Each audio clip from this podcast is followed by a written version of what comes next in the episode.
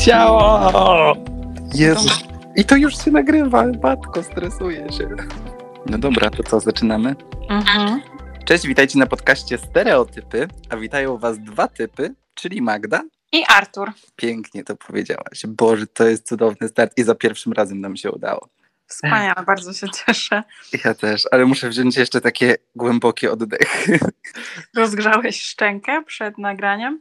No, gadałem dziś trochę na stories pierwszy raz, więc mam wrażenie, że jestem rozgrzany. Ale dobra, bo dziś chcemy w ogóle opowiedzieć, skąd my się wzięliśmy, kim jesteśmy i skąd się w ogóle wziął pomysł na ten podcast. I jeśli dobrze pamiętam, to sam pomysł już chyba z pół roku temu nam się wziął, co? Ciężko mi powiedzieć, e, ale zdecydowanie gadamy o tym dosyć długo, bo swojego czasu bardzo dużo rozmawialiśmy i bardzo dużo się zwanialiśmy. To A. chyba jak pandemia jakoś trwała, nie? Jak była w takim szczycie, gdzie siedzieliśmy dużo w domach, tak mi się wydaje. Bardzo możliwe. I robiliśmy wtedy bardzo dużo projektów razem. To I, prawda. I wtedy się tak zziomkowaliśmy. Bo my się w ogóle poznaliśmy, jeśli dobrze pamiętam, sprawdziłem na WhatsAppie naszą pierwszą wiadomość i jest ona, czy nawet nie wiadomość, bo nie chciałem aż tyle scrollować, ale zdjęcia, które sobie wysyłaliśmy. I pierwsze zdjęcie mam wysłane chyba w sierpniu 2020 roku, czyli znamy się już ponad rok. Tak. I nie świętowaliśmy naszej rocznicy, co jest smutne. To prawda, ale widzieliśmy się w końcu na żywo po roku, więc myślę, że można to uznać jako świętowanie. Tak, szczególnie, że byliśmy na śniadanku. I wpadłam z ciastem do ciebie. O tak, nigdy tego nie zapomnę, nigdy nie zapomnę tej niespodzianki. Było to cudowne bardzo, a ja taki w jakichś rozciągniętych spodenkach, koszulce i, i w ogóle.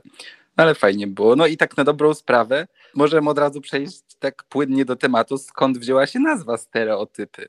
Po pierwsze, będziemy rozmawiać o stereotypach oraz o typach, czyli o facetach, i myślę, że troszeczkę o odpowiednikach kobiet w niektórych sytuacjach. To prawda. A po trzecie, A po trzecie, no my też mamy z Magdą taką trochę relację nie stereotypową, ale stereo, bo tak jak mówiliśmy, widzieliśmy się tylko dwa razy i to właściwie dzień po dniu, jak Magda była w Warszawie, a tak to utrzymujemy kontakt tylko i wyłącznie przez internet, bo Magda nie mieszka w Polsce, a ja mieszkam w Polsce. I naszą znajomość w ogóle zaczęliśmy, e, połączyła nas praca, bo ja pracuję z influencerami, a Magda pracuje, może ty powiedz, gdzie pracujesz? ja też pracuję z influencerami.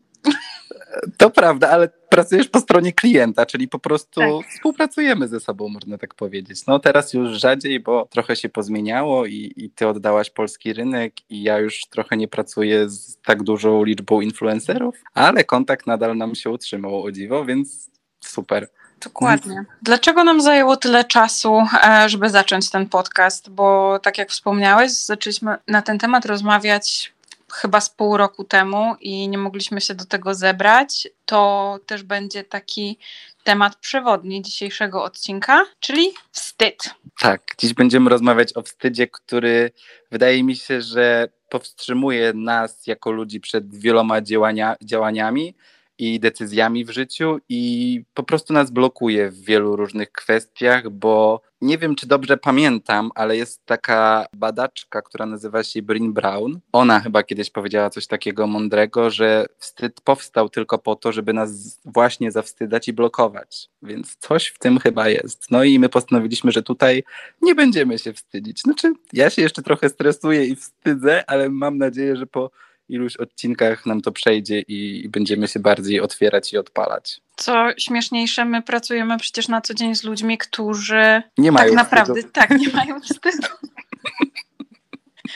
Bo bardzo dużo influencerów e, szeruje, dzieli się całym swoim życiem na co dzień w social mediach. Oczywiście nie jest to wszystko, jest to jakiś pewien wycinek, urywek i opracowana często strategia wizerunku, ale dzielą się wszystkim i tym, co dla takiej zwykłej osoby po drugiej stronie ekranu YouTube'a czy Instagrama jest nie do pomyślenia, żeby mówić o tym, e, o tym publicznie. To I są prawda. osoby, które są powiedzmy influencerami lifestyle'owymi i oni dzielą się różnymi e, dramami w życiu, ale są też influencerzy, którzy edukują na przykład o seksie albo o zdrowiu psychicznym i normalizują te tematy w społeczeństwie, a wydaje mi się, że w Polsce jednak to jest bardzo, bardzo ważne, bo, bo te tematy są napiętnowane i ludzie najzwyczajniej wstydzą się o tym mówić. Wstydzą się mówić o tym, że chodzą na terapię, wstydzą się mówić mm. o tym, że uprawiają seks i, i tak dalej, i tak dalej.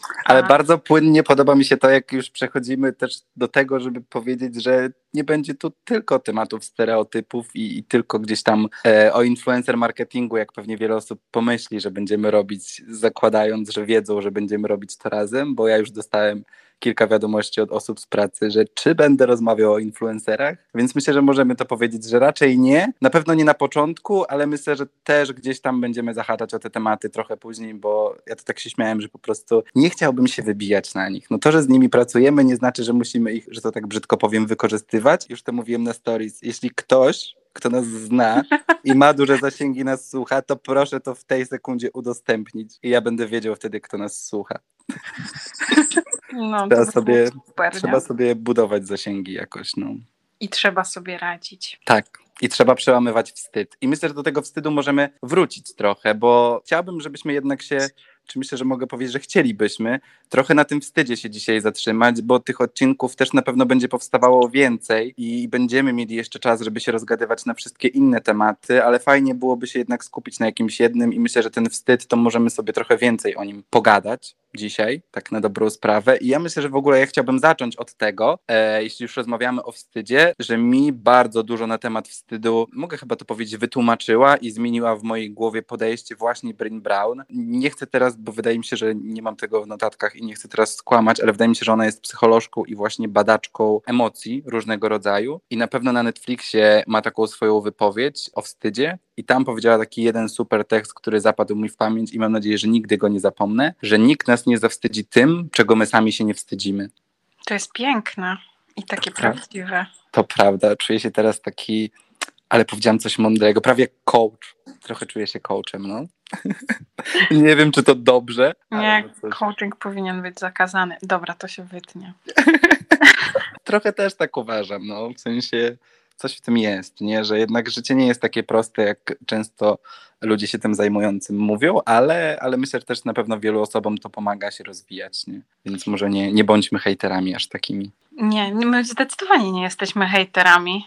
My tylko mówimy, jak jest. Zdarza się, no, zdarza się, nie oszukujmy się. Skoro już wiesz, mamy tu przełamywać wstyd i rozmawiać o wszystkim otwarcie, to nie oszukujmy też siebie, no, zdarza nam się poplotkować czasami, jak każdemu myślę. No dobra. To co, przechodzimy do konkretów, jakieś sytuacje z życia może opowiemy? Ja myślę, że możemy jeszcze nawiązać do tego, co poza tym, że jak pracujemy, gdzie pracujemy, co robimy na co dzień i gdzie teraz mieszkamy, bo obydwoje mieszkamy w stolicach, e, w dużych miastach, to co mhm. nas jeszcze łączy łączy, to to, że obydwoje pochodzimy ze wsi.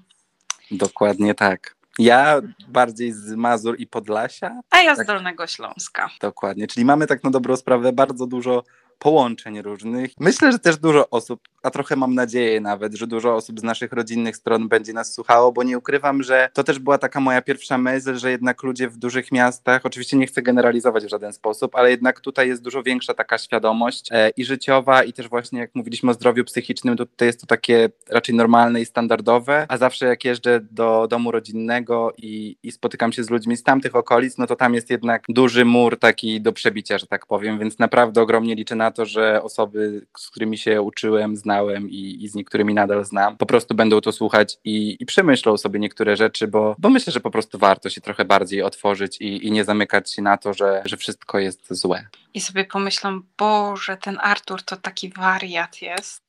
To prawda, często to słyszałem. Wiesz, no ja, to ja mogę w sobie zacząć jedną historią, że wydaje mi się, że właśnie takim moim jednym z pierwszych przełamaniem e, wstydów było to, jak przeprowadzałem się właśnie do Warszawy i wtedy takie trochę zderzenie z tym, że przeprowadzam się sam, prawie nikogo tutaj nie znam, nie wiem nic, wszystko sobie ogarniałem sam i było to duże wyjście ze swojej takiej strefy komfortu i faktycznie dużo osób i wtedy, ale też teraz mówiło, że są w szoku i, nie są w stanie tego zrobić. Ja to absolutnie rozumiem, bo też bardzo długo mi to zajęło, żeby się przeprowadzić, ale w końcu udało mi się, wiem, że warto i dlatego też mam nadzieję, że za jakiś rok, dwa, pięć, o ile będziemy tyle czasu nagrywać ten podcast, też zrobimy takie podsumowanie i powiemy, że, że było warto po prostu. Tak, z mojej perspektywy e, tego, że, że właśnie pochodzę z małej miejscowości i powiedzmy gdzieś ta edukacja, na przykład języków obcych, e, nie stała na najwyższym e, poziomie. Moi rodzice wysłali mnie na prywatne lekcje angielskiego chyba jak miałam 5 lat. Co teraz jest zupełnie normalne.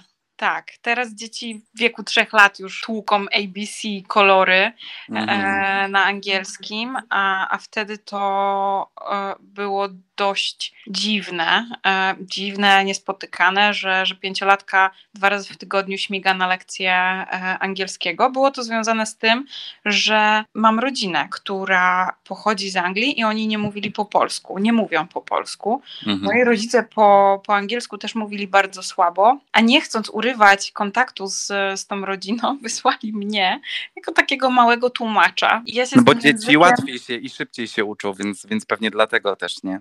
i dzieci nie mają wstydu. To prawda, to prawda. Też chciałem to powiedzieć, ale coś w tym jest. No, fajnie jest być dzieckiem, bo faktycznie no, dzieci nie wstydzą się. I ja w wieku chyba 6 lat, pierwszy raz, e, czy tam 7, nie wiem, 8, pojechałam pierwszy raz do Anglii. W wieku chyba 12 lat pierwszy raz zostałam u, u rodziny na dwa miesiące. Wow. Zostałam sama i musiałam przełamać tą barierę językową. I w późniejszym wieku to na maksa u mnie zaprocentowało, bo na studiach wyjeżdżałam e, do pracy na przykład do Egiptu, na work and travel. E, Pracowałam w międzynarodowych firmach, gdzie, gdzie wymagano angielskiego ze względu na wewnętrzną komunikację. I tak też poznałam mojego męża. I tak naprawdę po pół roku e, znajomości przeprowadziłam się do Budapesztu.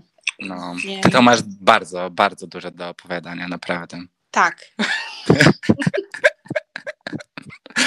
Może. Ale to dlatego też, że ja jestem od ciebie o ile lat starsza? Nie pamiętam ile masz, nie wiem czy chcesz mówić głośno. Ja mam wiecznie 21, a w tym momencie 20 Chciałabyś. plus 9, więc no. No, no to jesteś 6 lat starsza, bo ja mam 24. No. Więc trochę nas różni, ale ja na przykład w ogóle tej różnicy wieku nie czuję, chociaż lubię się czasami pośmiać, że jesteś już po 30. A że ty jesteś... Jeszcze nie, a ty jesteś dzieciuchem.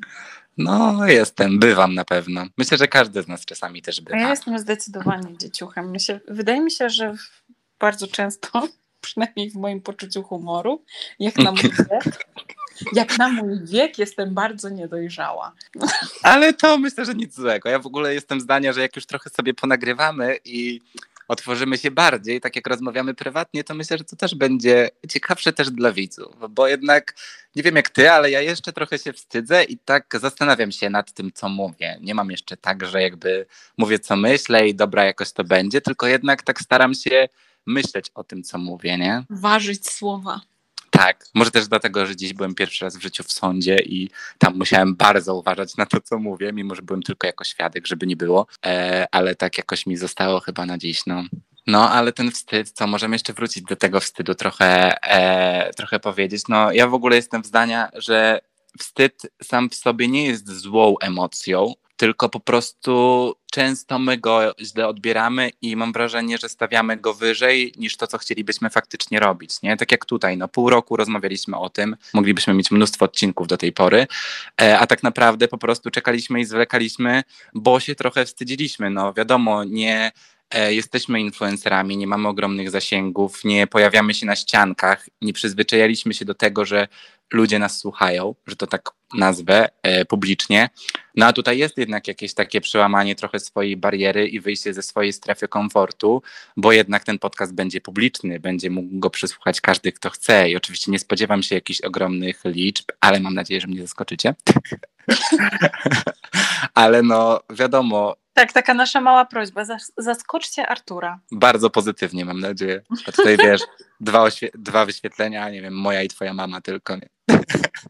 Najwierniejsze fanki. Tak, no.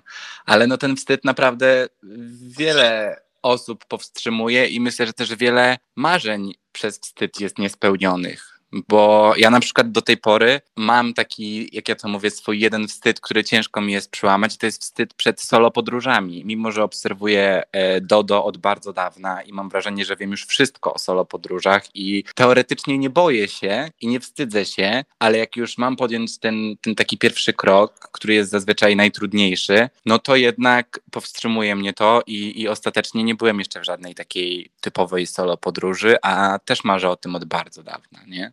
Ja w ubiegłym roku pojechałam pierwszy raz chyba sama, bo podróżować zawsze podróżowałam dużo i organizować organizowałam wszystko sama, ale tak, żeby pojechać samemu gdzieś zupełnie samej, to poleciałam pierwszy raz w ubiegłym roku. I to była taka śmieszna historia, że e, się do ślubu, mój panieński na początku miał być na Cyprze, potem w Warszawie, wszystko wzięło w łeb przez, e, przez pandemię. I mój mąż pojechał na swój kawalerski z chłopakami do Chorwacji, no bo można było pojechać jechać samochodem, a ja się wkurzyłam i zabukowałam sobie bilet na ostatnią chwilę i poleciałam sama do Rzymu z jednym noclegiem. Poleciałam w sobotę rano i wróciłam mm. w niedzielę wieczorem. No ale i, i co, super było, nie? Było super, pisałeś mi cały czas i jeden no z naszych e, influencerów był na maksa spóźniony z kontentem, bo zaspał i suszył głowę. Tego nigdy nie zapomnę. O matko, nie wiem o co chodzi. Ja sobie gdzieś tam chodziłam e, pomiędzy e, Koloseum i, i, różnymi wąskimi uliczkami i czekałam na kontent do akceptu. I to było super, że nikt mi nie mówił, że ej, przylecieliśmy do Rzymu, odłóż ten telefon i tak dalej. Mm -hmm. I mogłam sobie robić co chcę. Kupiłam sobie też super wtedy przewodnik po Rzymie. Chodziłam gdzie chciałam, jadłam co chciałam. To jest piękne. Spałam gdzie chciałam. Zrobiłam w ogóle tak, że na przypał zarezerwowałam sobie o godzinie 17 w sobotę, gdzie już byłam w Rzymie, nocleg, bo nie wiem czy wiecie, ale podobno po 17 spadają ceny noclegów. Więc. Ej, nie słyszałem o tym, ale no, bardzo ciekawy tak, tip. To, co się nie sprzeda podobno na bookingu, po 17 jest troszeczkę przecenione, więc e, zabukowałam. Także to była kompletnie podróż na Jolo. Tak jak ten podcast trochę jest Jolo. Trochę jak ten podcast jest na Jolo. Ale no co? Jolo. No fajnie, no właśnie o to chodzi, nie? Żeby przełamywać ten wstyd i żeby robić to, co się chce, nie patrzeć na, nie wiem, opinie innych czy cokolwiek, mimo że wiadomo, że no gdzieś tam czasami każdego z nas dotyka to, co ktoś mówi, to, co ktoś, nie wiem, zobaczy jakimś dziwnym wzrokiem, czy, czy co gdzieś przeczytamy, ale no ja jestem zdania, że nie powinno nas to tak blokować, żebyś, żebyśmy powstrzymywali się od działania, nie? Czyli po prostu musimy w jakiś sposób zaakceptować ten wstyd i mimo wstydu robić to, co chcemy. No po prostu, jakby nie jesteśmy jedyni, jest mnóstwo osób, które nagrywa podcasty i zgaduję, że każda z tych osób na początku po prostu się wstydziła i to po prostu przechodzi z czasem. Więc myślę, że nam też to przejdzie. Ja już czuję, że powoli się rozkręcam. My już sobie... się przestały pocić ręce, więc myślę, że jesteśmy na dobrej. Skąd wiesz? Znaczy, mi przestały się A, okej, okay. bo mi też już przestały. No to najważniejsze. To już jakiś dobry znak, nie? No ale masz jeszcze coś takiego, czego się wstydzisz? Coś, przed czym cię ten wstyd powstrzymuje jednak? Nie wiem. Ostatnio dosyć często myślę o wyprowadzce z Węgier, bo mieszkam tutaj 3 lata i ze względu na taką, a nie inną sytuację polityczną, nie wiem, czy to jest fajny kraj do, do mieszkania. Mimo tego, że lubię Węgry, bo, bo jest blisko nad morze, w góry, e, są winnice, jest balaton, ale nie mhm. wiem, czy to jest wstyd, e, czy to jest Wydaje mi się, że to jest trochę też przyzwyczajenie się pewnie, nie? Tak, no bo tutaj już mamy poukładane bardzo dużo rzeczy, jest mm mieszkanie, jest e, całkiem spoko praca i to by było takie wyjście ze strefy komfortu, no i szukanie pracy na przykład w krajach zachodnich, gdzie e, z naszej perspektywy marketingowca jest zupełnie inny, zupełnie inne podejście konsumenta też byłoby chyba dosyć trudne i chyba troszeczkę to się... Prawda wstydzę wysyłać CV mm. e, na, na takie rynki. Ale wszystko przed nami, na razie się nie wyprowadzam, więc zobaczymy, jak to będzie. Ale ja mam do ciebie pytanie.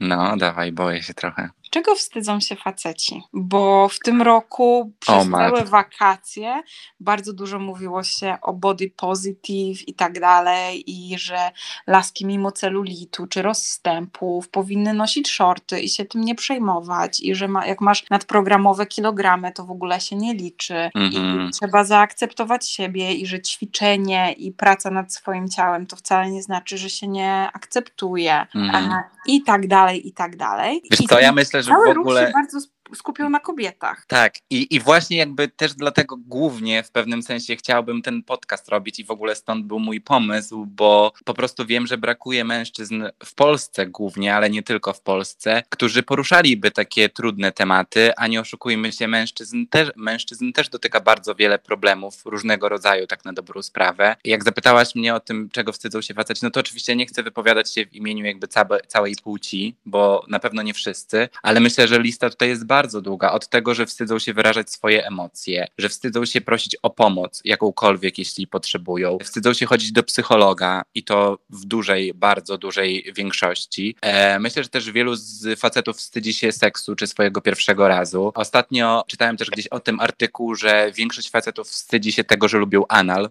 Ci, którzy lubią oczywiście e, i, i nie mam na myśli tylko gejów, więc myślę, że jest tego bardzo dużo, no ale też nie oszukujmy się, bardzo wielu facetów wstydzi się swojego ciała przez to, że że też Instagram i wiele innych platform wpływa jednak na to, że wiem, widzę to nawet ze swojej perspektywy. Tak, ja już bardzo zaakceptowałem swoje ciało i, i mocno mi pomogła też w tym Kasia, co z tym seksem, mimo że jest kobietą, e, ale widzę, że naprawdę nadal wiele, wielu facetów wstydzi się swojego ciała, przez to, że jednak większość chodzi na siłownię, że jednak mówi się, że faceci powinni być silni i zasadzić drzewo i w ogóle co nie tylko. A no nie oszukujmy się, nie każdy ma idealne ciało i, i wiele, wielu z nas, tak na dobrą sprawę, e, ma wiele różnych, może nie problemów, ale po prostu niedoskonałości doskonałości. No nikt z nas nie jest idealny. Ja na przykład od zawsze mam boczki i nie zliczę ile razy usłyszałem, że mam boczki jak moja siostra e, i kiedyś się tym przejmowałem, teraz oczywiście nie, no ale jednak ten wstyd cały czas jest i był i, i myślę, że ciężko będzie się go pozbyć, ale mam nadzieję, że z naszym podcastem uda się to, bo ja też chciałbym dodać, że ten podcast jest skierowany nie tylko do mężczyzn, bo będziemy tu na pewno dużo rozmawiać o mężczyznach, ale też do kobiet i też chciałbym, żebyście wy, kobiety, jeśli to słuchacie, pokazywały ten podcast swoim e, mężom, ojcom, dzieciom i, i, nie wiem komu tam jeszcze tak na dobrą sprawę, bo uważam, że warto po prostu. Też się rozgadałem. Bardzo. Tak, no bo zdecydowanie warto normalizować temat wstydu i, to nie Po prostu życia tak na dobrą sprawę, nie? Bo każdy z nas ma ciało i każdy powinien być wdzięczny, że, że ma ciało, że pozwala mu to się poruszać, że mimo wszystko jest piękne, bo ja uważam, że każde ciało jest piękne i daje nam też ciało samo w sobie wiele przyjemności różnego rodzaju. Więc myślę, że nie ma co wstydzić się własnego ciała, bo każdy z nas ma ciało i, i każde ciało jest piękne. No i jeszcze raz powiem ciało, bo mówię to bardzo często. Często jest też tak, że kultowe chłopaki nie płaczą, że facetom nie wolno, wspomniałeś o tym, że facetom nie wolno wyrażać. Mm-hmm. Nie jest to mile widziane, żeby wyrażali uczucia, a jeżeli są to już uczucia, i to jest też tak, że facetom nie wolno płakać. E, Oj, tak. Nie wolno być, nie wiem, smutnym, ale facet nie może być też nadpobudliwy, bo to już wieje jakąś agresją, co też nie jest dobrze wi wiadomo. Mhm. Agresja z żadnej e, strony, czy ze strony mężczyzny, czy kobiety, nie powinna być akceptowana w społeczeństwie, bo to nie jest nic dobrego i agresja mhm. rodzi agresję i tak dalej, i tak dalej, ale jakaś, jakieś nerwy, jakaś nadpobudliwość i tak dalej jest często odbierana jako, e, jako agresja, więc te emocje powinny być takie płaskie. Tak, ale wiesz co, ja właśnie e, przygotowałem trochę danych e, na nasz drugi odcinek, co prawda, ale myślę, że trochę mogę ich przytoczyć e, tutaj, bo e, na przykład w Polsce e, na depresję w ramach publicznej służby zdrowia leczy się e, około 68 tysięcy mężczyzn, a dla porównania aż 205 tysięcy kobiet, co oczywiście wcale nie oznacza, że kobiety częściej chorują na depresję, bo jest to wręcz przeciwnie więcej facetów choruje na tego typu choroby, e, według różnych danych, które przytoczymy w następnym odcinku. Ale ja też właśnie chciałem nawiązać do tego, że to jest taki stereotyp utrzymywany od dziecka, bo już od dziecka słyszymy bardzo często, że nie płacz jak baba, nie wiem, płaczesz jak dziewczynka, wyglądasz jak dziewczynka, e, biegasz jak baba. I tak na dobrą sprawę od małego powtarzamy to dzieciom i oni mają już to utrwalone w głowie, tak na dobrą sprawę. E, ten stereotyp, który jest po prostu zły i krzywdzący dla wielu osób przez to, że dzieci myślą, że mężczyzna nie może płakać, że musi być silny i wysportowany, że nie może być wrażliwy, nie może e, pokazywać swoich emocji, czy nie wiem, nie może założyć sukienki, będąc dzieckiem i chcąc się po prostu bawić, bo dla niego to jest zabawa i jest to śmieszne, a nawet jeśli chce po prostu założyć sukienkę, to może, bo chciałbym tylko przypomnieć, że ubrania nie mają płci i każdy może chodzić w tym, w czym chce, jeśli jeszcze ktoś tego nie wie, jak coś. Tak, to było bardzo ładnie pokazane w Sex Education. E, o, tak. Gdzie Erik ubierał się tak wspaniale i, i ja mam tak mm -hmm tak, nie wiem jak to powiedzieć.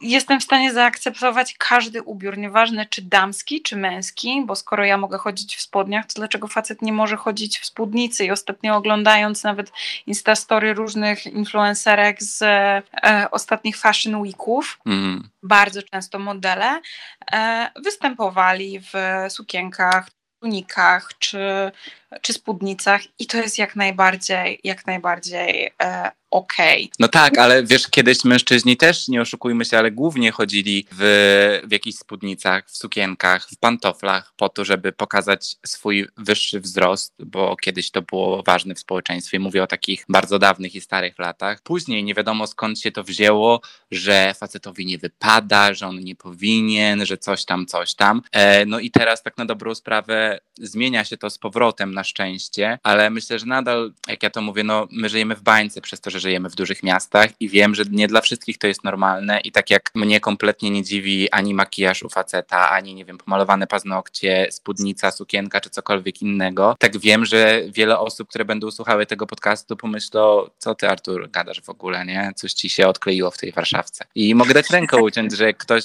tak powie, no bo niestety tak jest, no ale po to jest ten podcast, żeby to zmienić i, i wydaje mi się, że to też jest ważne, żeby jednak nie, nie pozwalać sobie na to, żeby ktoś decydował o tym, jak się ubierasz, albo jak wyglądasz, albo jak się zachowujesz, tylko żeby po prostu być asertywnym i robić to, co się chce i to, na co ma się ochotę.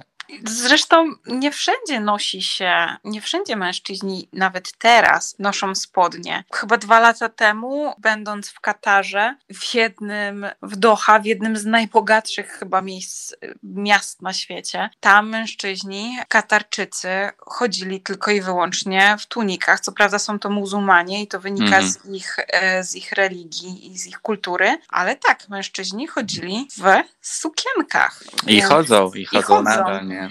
Tak, tak samo jak pracowałam w Egipcie, przecież tam e, Beduini chodzili w, w Tobę, więc e, mhm. To, tak? To się Tobe nazywa? A nie wiem, nie mam pojęcia niestety. Tunika. W, a, wydaje mi się, że w Indiach też. Mhm. Ale właśnie to chodzi, no mamy wiele różnych kultur tak na dobrą sprawę na świecie i w wielu miejscach jest inaczej niż nam się wydaje i z jednej strony może to na początku być dziwne, bo ja nigdy nie zapomnę jak pierwszy raz przyjechali do mnie goście, może nie będę mówił kto, po prostu goście. Poszliśmy na spacer po Warszawie, gdzie no wiadomo w Warszawie jest wiele różnych osób i pod względem ubioru, i pod względem e, wyglądu, makijażu, koloru skóry, czy, czy czegokolwiek, tak na dobrą sprawę. No i ci moi goście byli bardzo zdziwieni, bardzo oglądali się i patrzyli, co też jest, no wiadomo, normalne, jeśli ktoś widzi w pewnym sensie to e, pierwszy raz, ale wydaje mi się, że też jest ważne, żeby otwierać się na to i żeby nie myśleć tak bardzo e, z, ze ślepkami na oczach, że wszyscy mają wyglądać tak jak my i myśleć tak jak my i robić to, co my, tylko żeby jednak dawać ludziom tę wolność i żeby nie zawstydać ich.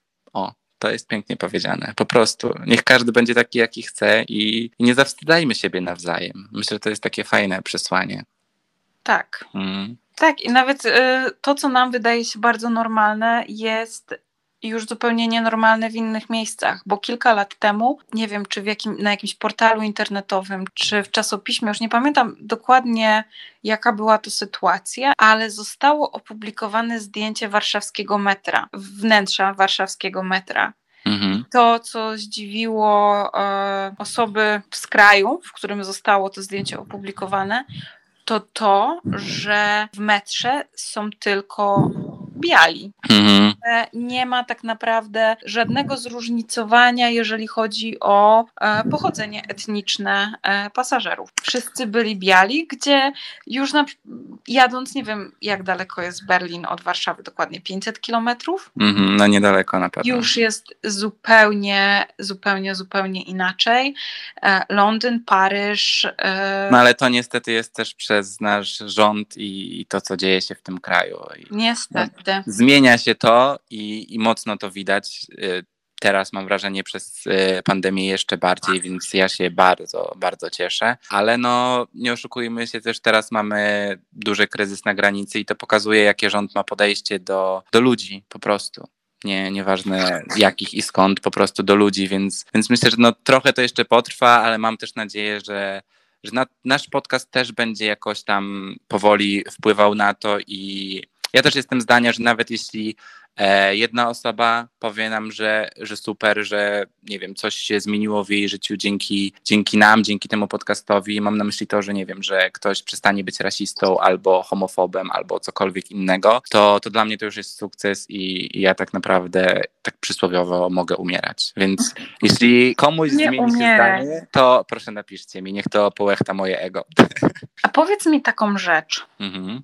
Czy wstydziłeś się na początku przyznać, że chodzisz na terapię? E, bardzo, bardzo się tego wstydziłem, szczerze mówiąc, i na początku nie przyznawałem się. W sensie nie mówiłem o tym. Powiedziałem tylko kilku osobom najbliższym, którym wiedziałem, że jakby mogę powiedzieć, ale dopiero po kilku spotkaniach, jak byłem już pewny tego, że że faktycznie dużo mi to dało i, i, dużo mi pomogło w życiu, to postanowiłem, że po prostu nie mogę trzymać tego dla siebie i warto normalizować tego typu tematy i po prostu też zacząłem mówić o tym głośno gdzieś tam na swoich, nie wiem, social mediach, czy, czy po prostu publicznie wśród większych tłumów, a nie tylko bliskich osób. I no na początku też dostałem kilka wiadomości, jeśli dobrze pamiętam, że oczywiście, że głupoty, że, że coś tam, właśnie osoby z moich rodzinnych stron pisały mi, że, e, że coś mi się w głowę stało, skoro chodzę do psychologa i generalnie no, bywały też takie wiadomości, tylko że ja starałem się jakoś rozmawiać i tłumaczyć. Jak nic nie dawało, to po prostu się odcinałem, ale, ale no nie poddawałem się i, i nie chciałbym się poddawać, bo myślę, że jest to zbyt ważny temat, żeby się poddawać, bo ja też wychodzę z taką, e, może nie przesłaniem, ale po prostu to, czego nauczyłem się na terapii e, na samym początku, to właśnie to, że mówienie o swoich uczuciach, słabościach i emocjach to jest oznaka siły i odwagi, a nie odwrotnie. Czyli, że po prostu to mnie jeszcze bardziej e, powoduje, że czuję się jeszcze bardziej silniejszy, że moja, jak ja to mówię, zbroja jeszcze, jeszcze jest bardziej taka e, solidna i po prostu jest mi łatwiej w życiu, myślę. No, dużo, dużo łatwiej. Na pewno. Ja na początku też się bardzo wstydziłam mówić o, o mojej terapii i było mi ciężko prosić o pomoc, bo nie mogłam znaleźć e, tutaj terapeuty, terapeutki, która by mi odpowiadała. Zresztą, jeżeli e, słuchają tego moi znajomi z mojej ostatniej pracy w Polsce, ja byłam e, z dosyć znana za, ze swojej bardzo pewnie krzywdzącej dla niektórych, ale też bardzo takiej silnej opinii i swojego motta e, ogarnij się. Mhm. E, I ja uważałam, że terapeuta nie jest mi potrzebny. Ja też wszystko, kiedyś tak myślałem. I że wszystko jestem w stanie ogarnąć i mm. że takie put your shit together. Taka Zosia Samosia, nie? Tak, Trochę. pomoże we wszystkim. No bo mm. trzeba tylko ogarnąć się i, i tyle. I jazda do przodu. I przez wiele, wiele lat tak ciągnęłam. Bardzo często zmieniając środowisko, bardzo zmieniają, często zmieniając e, miejsce zamieszkania, bo chyba jak przeprowadzałam się do Budapesztu, to policzyłam, że przeprowadzałam się 15 razy. E, oh, wow. To ja myślę, że już, podobnie. Tak, i to chodzi, nawet nie chodzi o miasta, mm. miasta, e, ale też mieszkania, w których mieszkałam, tak, no, współlokatorów. E, I myślę, że to był jakiś mój sposób na radzenie sobie z niektórymi problemami, aż wylądowałam tutaj, zaczęła się pandemia. Ja byłam troszeczkę, e, utknęłam w pracy, której nienawidziłam z całego serca. Nienawidziłam. Nie mogłam znaleźć tutaj za bardzo znajomych, którzy by mi odpowiadali. Nawet wyjście do kina było dla mnie problemem, bo, bo filmy są na Węgrzech, wszystkie filmy są dubbingowane. Co za chory pomysł. Więc nie ma niczego, nie ma niczego po angielsku. I, załatwienie jakiejkolwiek sprawy, gdziekolwiek, nawet ostatnio nagrywałam na ten temat na Instastory, wymagało angażowania mojego męża i, i ciągania go wszędzie za mną, bo nawet w Lidlu, w którym wymaga się mówienia po angielsku, ja potrafiłam spotkać osobę, która po angielsku nie mówi. I dla mnie to był jeden wielki struggle i dla mnie to był jeden wielki problem. W końcu postanowiłam znaleźć sobie terapeutkę i ją znalazłam. I to było ekstra, że od początku się super zgrałyśmy, e, że, że znalazłam terapeutkę, która pracowała w nurcie, który mi odpowiada. Ale to też od razu za, za pierwszym razem, czy nie? Za... Czy miałaś jakieś złe próby, że tak powiem? Nie, no miałam jedną złą próbę i mhm. stwierdziłam, mm że chyba ta laska bardziej potrzebuje terapii niż ja i nigdy do niej nie wróciłam. Jezu. Wiesz, ja też nie mogłam jakoś bardzo zweryfikować tego, na ile te papiery są, powiedzmy, gdzieś tam okej, okay, mm -hmm. nie okej. Okay. Nie wiem, czy to nie była jakaś samozwańcza kołczka przypadkiem, mm ale już abstrahując od tego, za drugim, um, za drugim um, rzutem trafiłam naprawdę na super terapeutkę, która bardzo mi pomogła.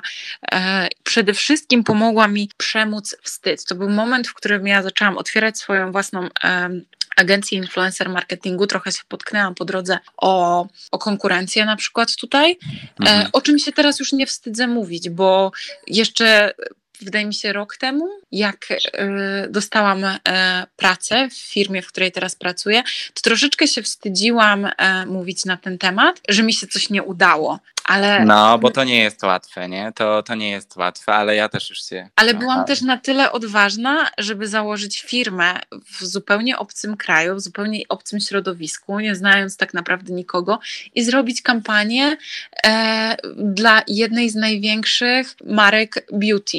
E, mm więc to się udało i nie mogę no mówić, że, że coś mi nie wyszło. Tak? No nie wyszła mi firma tak ogólnie, ale były też rzeczy, które się udały i daje mi to na pewno dużo więcej doświadczenia e, niż, niż niejednej osobie. Mm.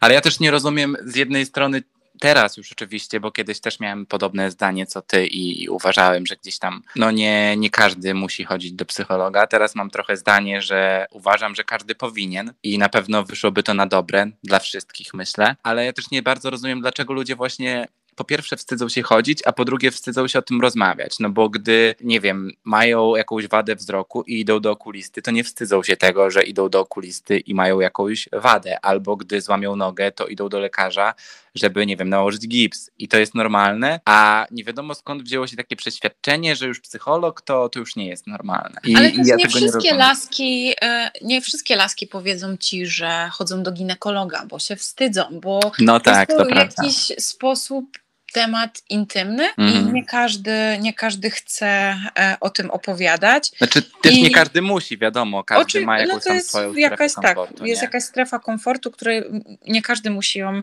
e, przekraczać, ale to jest normalne, że chodzimy do lekarzy, którzy odpowiadają na nasze dane potrzeby w danej chwili. Boli cię ząb, idziesz do dentysty, słabo mm -hmm. widzisz, idziesz do okulisty, boli cię dupa, idziesz do proktologa. To są Jak takie... to się mówi, boli cię dusza, idziesz do psychologa. Piękne rymy nam tu wychodzą. Tak. Ja myślę, że w ogóle już możemy powoli kończyć, bo nie wiem, czy wiesz, ale nagrywamy już 45 minut, a mieliśmy no około 30 minut. Ale no widać, jak to jest. Tylko się dzwoniliśmy, niby tacy wstydliwi, niby pierwszy raz, a tu bęki, 45 minut podcastu nagrane, nie? A jeszcze jeden odcinek dziś mamy nagrywać, przypominam. Ja to myślę, co, jakieś że... podsumowanie mini robimy? No, ja myślę, że możemy ten odcinek podsumować bardzo krótkim. Nie wstydźmy się. Róbmy to, co nam gdzieś w duszy e, gra, róbmy to, na co mamy ochotę, tak długo, jak nie krzywdzimy innych dookoła, bo nasz podcast nikomu mm. krzywdy nie zrobi. Mam nadzieję. A może pomoże? Też mam nadzieję. Mm. Więc jeżeli ktokolwiek ma na cokolwiek ochotę i i nie przyniesie to szkody nikomu innemu, to warto iść po swoje, bo to zawsze procentuje. To prawda. To jest super. Ja bym dodał jeszcze raz ten tekst, który mi bardzo siedzi i mam nadzieję, że będzie siedział w głowie i mam nadzieję, że też u was, którzy tego słuchacie, zostanie on w głowie. Pamiętajcie, że po prostu nikt nie zawstydzi was tym, czego wy sami się nie wstydzicie. I to od was zależy tak na dobrą sprawę, czy ktoś was czymś zawstydzi. I myślę, że z takim przesłaniem możemy zakończyć. Dziękujemy wam, e, drodzy słuchacze i słuchaczki. I słuchaczki, tak, musimy używać feminatywów na pewno. Ja jeszcze jakoś nie jestem do, z tym oswojona, ale do tego też dojdziemy. Do tego też dojdziemy, na pewno o tym też porozmawiamy. To cóż, dziękujemy jeszcze raz i do usłyszenia niebawem. Żegnamy się z wami, Artur i Magda. Pa, pa. Pa.